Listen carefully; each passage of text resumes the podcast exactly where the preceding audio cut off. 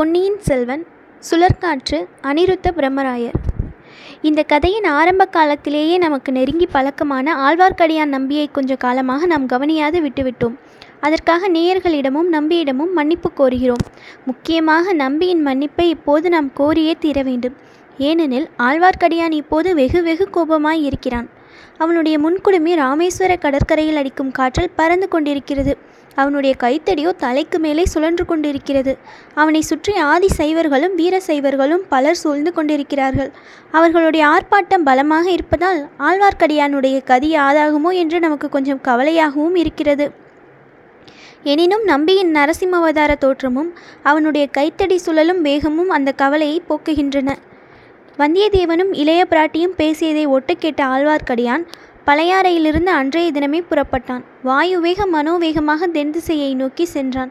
வழியில் எங்கும் அவன் சைவ வைஷ்ணவ சண்டையில் இறங்கவில்லை. காரியத்துக்கு குந்தகம் வரக்கூடாதென்று மனத்தை கட்டுப்படுத்தி கொண்டு வலுவிலும் அந்த சண்டைகளை கூட வேண்டாம் என்று ஒதுக்கி தள்ளிவிட்டு நடந்தான். மதுரையில் சிறிது நேரம் தங்கினான். அங்கு அவன் அறிய விரும்பிய செய்தியை விசாரித்து அறிந்து கொண்டு ராமேஸ்வரத்துக்கு புறப்பட்டான். வந்தியத்தேவன் பூங்குழலியின் படகில் சென்று இலங்கை தீவில் இறங்கிய அதே நாள் மாலையில் ஆழ்வார்க்கடியான் நம்பி ராமேஸ்வரம் வந்து சேர்ந்து விட்டான். அந்த புண்ணிய பூமியை மிதித்த உடனே ஆழ்வார்க்கடியானுடைய மனத்தில் அத்தனை நாளும் அடங்கி கிடந்த வைஷ்ணவ ஆர்வம் கரையை உடைத்து கொண்டு பொங்கிவிட்டது. ராமேஸ்வர தீவில் எங்கெங்கும் மொய்த்து கொண்டிருந்த வீர சைவ பட்டர்கள் அந்த ஆர்வத்துக்கு தூபம் போட்டார்கள். அந்த புண்ணிய ஸ்தலத்துக்கு வரும் யாத்ரீகர்களுக்கு வழிகாட்டி அழைத்துச் சென்று பற்பல தீர்த்தங்களிலும் ஸ்நானம் பண்ணி ஆலயத்தில் மூர்த்தி தரிசனம் செய்ய வைப்பதும் அந்தந்த தீர்த்தம் மூர்த்தி விசேஷங்களை எடுத்து சொல்வதுமே அவர்களுடைய அலுவல்கள். எனவே புதிய யாத்ரீகர்களை கண்டதும் பட்டர்கள் பலர் சென்று சூழ்ந்து கொள்வார்கள். அவ்விதமே ஆழ்வார்க்கடியானையும் சுற்றி மொய்த்து கொண்டார்கள். அப்பனே வா வா இந்த ஸ்தலத்தில் உள்ள அறுபத்தி நான்கு தீர்த்தங்களில் ஸ்நானம் செய்து உன் தேகத்தில் தரித்திருக்கும் வைஷ்ணவ பாஷாண்ட மத சின்னங்களை கழுவி துடைத்துக்கொள் ராமரின் பிரம்மஹத்தி தோஷத்தை போக்கிய ஸ்தலம் அல்லவா இது? வைஷ்ணவ பாஷாண்ட மத சின்னங்களை நீ ஆக அணிந்ததினால் ஏற்பட்ட பாவங்களையும் போக்கிக் கொள்ளலாம் என்று ஒரு பட்டர் விநியாசமாக பேசினார். இன்னொருவர் குறுக்கிட்டு ராம தீர்த்தம் லக்ஷ்மண தீர்த்தம் ஆஞ்சநேய தீர்த்தம் சுக்ரீவதம் தீர்த்தம் அறுபத்தி நாலு தீர்த்தங்கள் இருக்கின்றன. ஒவ்வொருவரும் அந்த தீர்த்தத்தில் தலைமூழ்கி அவர்களுடைய தோஷத்தை போக்கிக் கொண்டார்கள். நீ என்னுடன் முதலில் ஆஞ்சநேய தீர்த்தத்துக்கு வா. வைஷ்ணவ சின்ன தோஷத்துக்கு சரியான சங்கல்பம் பண்ணி வைக்கிறேன் என்றார். மற்றொரு பட்டர் அப்பனே இவர்கள் சொல்வதை கேளாதே. ராமர் ராவணனை கொன்ற பிரம்மஹத்தி தோஷத்தை போக்கிக் கொள்வதற்காக சமுத்திர மணலை பிடித்து வைத்து சிவலிங்கமாக்கி பூஜித்த இடத்துக்கு உன்னை நேராக அழைத்து போகிறேன் என்றார். ஆழ்வார்க்கடியான் கண்ணில் தீப்பொறி பறக்க எல்லோரையும் ஒரு தடவை விழித்து பார்த்து நிறுத்துங்கள் உங்கள் அபத்த பேச்சை. முதலில் நீங்கள் சொன்ன தீர்த்தங்களினால் உங்களுடைய நாவை அலம்பி உங்கள் பாவத்தை தீர்த்து கொள்ளுங்கள் என்றான். ஓஹோ ராமன் லக்ஷ்மணன் என்றெல்லாம் சொன்னதால் எங்களுக்கு பாவம் வந்திருக்கும் என்று நினைக்கிறாயா? அப்படி ஒன்றுமில்லை. இந்த கஷேத்திரத்துக்கு பெயரே ராமேஸ்வரம் ராமர் ஈஸ்வரனாகிய பெருமானை பூஜை செய்து பாவத்தை போக்கிக் கொண்ட இடம். அத்துடன் ராமர் என்ற பெயரில் இருந்த தோஷமும் போய்விட்டது என்றார் ஒரு வீர செய்வப்பட்டர் ஓ அஞ்ஞான சிர சிரோன்மணிகளே ஏன் இப்படி தலைக்கு தலை உளறுகிறீர்கள் இந்த ஸ்தல பெயரின் அர்த்தம் இன்னதென்பதையே நீங்கள் தெரிந்து கொண்ட பாடில்லை. நீதான் சொல்லேன் பார்ப்போம். பிரம்மாவினுடைய ஒரு தலையை பறித்ததினால் சிவனுக்கு பிரம்மஹத்தி தோஷம் பிடித்துவிட்டது. திருமாலின் பூரண அவதாரமாகிய ராமபிரானுடைய பாதம் பட்டு புனிதமான இந்த இடத்துக்கு சிவன் வந்து அந்த பிரம்மஹத்தி தோஷத்தை போக்கிக் கொண்டார். ராமரை ஈஸ்வரன் பூஜித்த இடமானபடியால் ராமேஸ்வரம் என்ற பெயர் பெற்று ஏற்பட்டது. தெரிந்து கொண்டீர்களா? மூட சிகாமணி பட்டர்களே என்று ஆழ்வார்க்கடியான் கற்றித்தான் யாரடா அவன்? எங்களை மூட சிகாமணிகள் என்பது? அடே தடியா நீ என்ன தலையில் கொம்பு முளைத்தவனா? என்று ஒரு பட்டர் சீறினார். இல்லை ஐயா பட்டரே என் தலையிலே கொம்பு முளைக்கவில்லை. கையிலே தான் இந்த கொம்பு இருக்கிறது. என்னை யார் என்று கேட்டீர் அல்லவா? சொல்லுகிறேன். திருக்குறுகூரில் அவதரித்து வேதம் தமிழ் செய்த நம்மாழ்வரி நம்மாழ்வாரின் அடியார்க்கு அடியான். மற்றவர்கள் மண்டையில் நைய புடைக்கும் கைத்தடியான் என்று தடியை தூக்கி காட்டினான். ஆழ்வார்க்கடியார்க்கடியானே நீ ஏன் உன் தலையில் முன்புறத்தில் குடும்பி வைத்திருக்கிறாய்? அதையும் மழுங்க சிரைத்து விட்டாயானால் உன் மண்டையில் உள்ளும் புறமும் ஒன்றாய் இருக்கும் என்றார் ஒரு சைவர். பட்டர்களே இந்த புண்ணிய கஷேத்திரத்திலே வந்து என் முன்குடுமையை எடுத்து விடுவதாகவே எண்ணியிருந்தேன். அதற்குள் நீங்கள் ஞாபகப்படுத்தினீர்கள். அடே நாவிதர் தெருவுக்கு சென்று ஒரு நாவிதனை அழைத்து வாருங்களடா.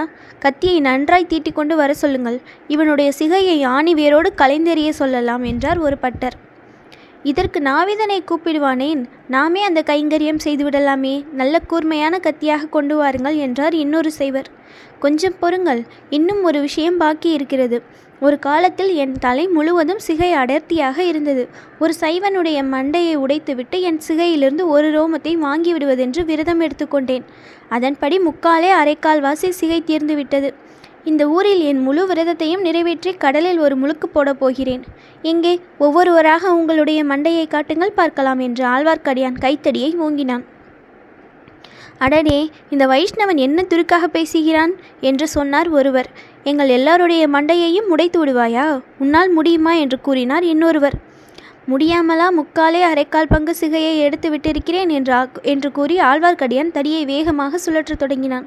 அடியுங்கள் பிடியுங்கள் கட்டுங்கள் வெட்டுங்கள் என்று தலைக்கு தலை கத்தினார்களே தவிர கூட்டத்தில் யாரும் ஆழ்வார்க்கடியானுக்கு அருகில் நெருங்கவில்லை.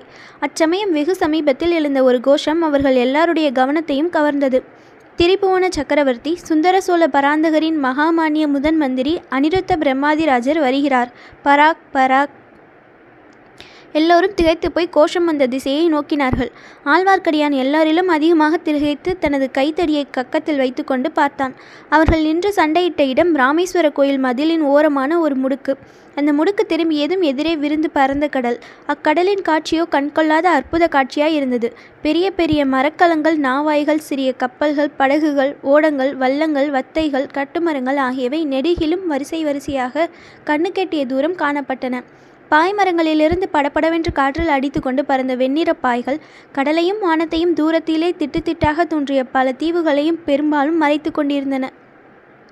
மேலே சொன்னவாறு கட்டியம் கூறிக்கொண்டு காவல் வீரர்கள் முன்னும் பின்னும் தொடர சோழ சாம்ராஜ்யத்தின் புகழ்பெற்ற முதன் மந்திரி அன்பில் அனிருத்த பிரம்மராயர் ராஜகம்பீரத்துடன் ஒரு படகில் வந்து கொண்டிருந்தார். கரையில் கோயில் மதில் ஓரமாக நடந்து கொண்டிருந்த சச்சரவை அவர் கவனித்தார்.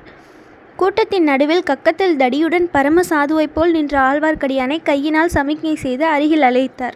ஆழ்வார்க்கடியான் பயபக்தியுடன் கையை கட்டிக்கொண்டு கடற்கரையோரம் சென்று நின்றான். திருமலை இது என்ன தெருக்கூத்து? என்றார் அனிருத்த பிரம்மராயர். குருவே எல்லாம் கபட நாடக சூத்திரதாரியான அந்த கண்ணனின் திருக்கூத்துதான். என் கண்களில் காண்பதை நான் நம்புவதா இல்லையா என்று தெரியவில்லை. நான் காண்பது கனவா அல்லது எல்லாம் வெறும் மாயையா? திருமலை உன்னை பரம வைஷ்ணவன் என்று நினைத்தேன். எப்போது பிரபஞ்சத்தை மித்தை என்று சொல்லும் மாயாவதியானாய்? குருவே பரம வைஷ்ணவ பரம்பரையில் அவதரித்த தாங்கள் சைவ சமய ஆகும்போது நான் ஏன் மாயாவதி ஆகக்கூடாது? என்னுடைய பெயரை மாற்றிக்கொண்டு ஸ்ரீ சங்கர பகவத் பாதாச்சாரியாரின் அடியார்க்கடியான் ஆகிவிடுகிறேன். பொறு பொறு நான் சைவ சமய ஆனதாக யார் சொன்னது? தங்கள் திருமேனியிலே உள்ள சின்னங்கள் சொல்லுகின்றன. ஆஹா திருமலை நீ இன்னும் முன்போலவே இருக்கிறாய். திருச்சின்னங்களுக்கு சிறு திருச்சின்னங்களுக்கே முக்கியத்துவம் கொடுக்கிறாய். நெற்றியில் இடுகிற சந்தனத்தை சாய்த்து இட்டால் என்ன? நிமிர்ந்து இட்டால் என்ன? குருவே நான் ஒன்றும் அறியாதவன். எது முக்கியம் எது அமுக்கியம் என்று தெரியாதவன். தாங்கள் தான் என்னை தெரிவித்து ஆட்கொள்ள வேண்டும். எல்லாம் தெரிவிக்கிறேன். நான் தங்கும் இடத்துக்கு வந்து சேர். அதோ கடலில் ஒரு சிறிய தீவு தெரிகிறது பார்த்தாயா? அங்கேயுள்ள மண்டபத்துக்கு வா. குருவே இதோ இந்த சண்டா சண்டைக்கார சைவர்கள் என்னை வரவிட வேண்டுமே என்று ஆழ்வார்க்கடியான் சொல்லி கையினால் அவர்களை சுட்டிக்காட்டினான். அதுவரை சும்மா இருந்த வீர சைவர்கள் உடனே நெருங்கி வந்தார்கள். பிரம்மாதி ராஜரே இந்த வைஷ்ணவன் எங்கள் மண்டைகளை உடைத்து விடுவானாம். இவனை தக்கபடி தண்டிக்க வேண்டும் என்று ஒருவர் ஆரம்பித்தார். மற்றவர்கள் தலைக்கு தலை பேசலானார்கள். இவனுக்கு தண்டனை நான் கொடுக்கிறேன். நீங்கள் போகலாம் என்றார் அனிருத்தர். இதனால் இதனால் அவர்கள் திருப்தி அடையவில்லை.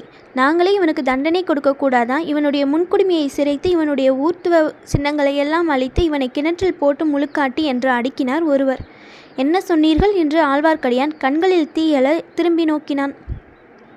அனிருத்த பிரம்மராயர் அப்போது பட்டர் மணிகளே இவன் பெரிய முரடன். இவனை தண்டிக்க உங்களால் ஆகாது நான் பார்த்து கொள்கிறேன் என்றார். பிறகு தம்மை தொடர்ந்து வந்த படையில் இருந்த அகப்பரிவார வீரர்களை பார்த்து உங்களின் எட்டு பேர் இறங்கி இவனை நம் இடத்துக்கு கொண்டு வாருங்கள் என்றார். அவ்வளவுதான். மறுவீர மறுகணம் வீரர்கள் எட்டு பேர் கரையில் குதித்தார்கள். ஆழ்வார்க்கடியானை சூழ்ந்து நின்றார்கள். படகு மேலே சென்றது. படை வீரர்கள் படைசூழ ஆழ்வார்க்கடியானும் போனான்.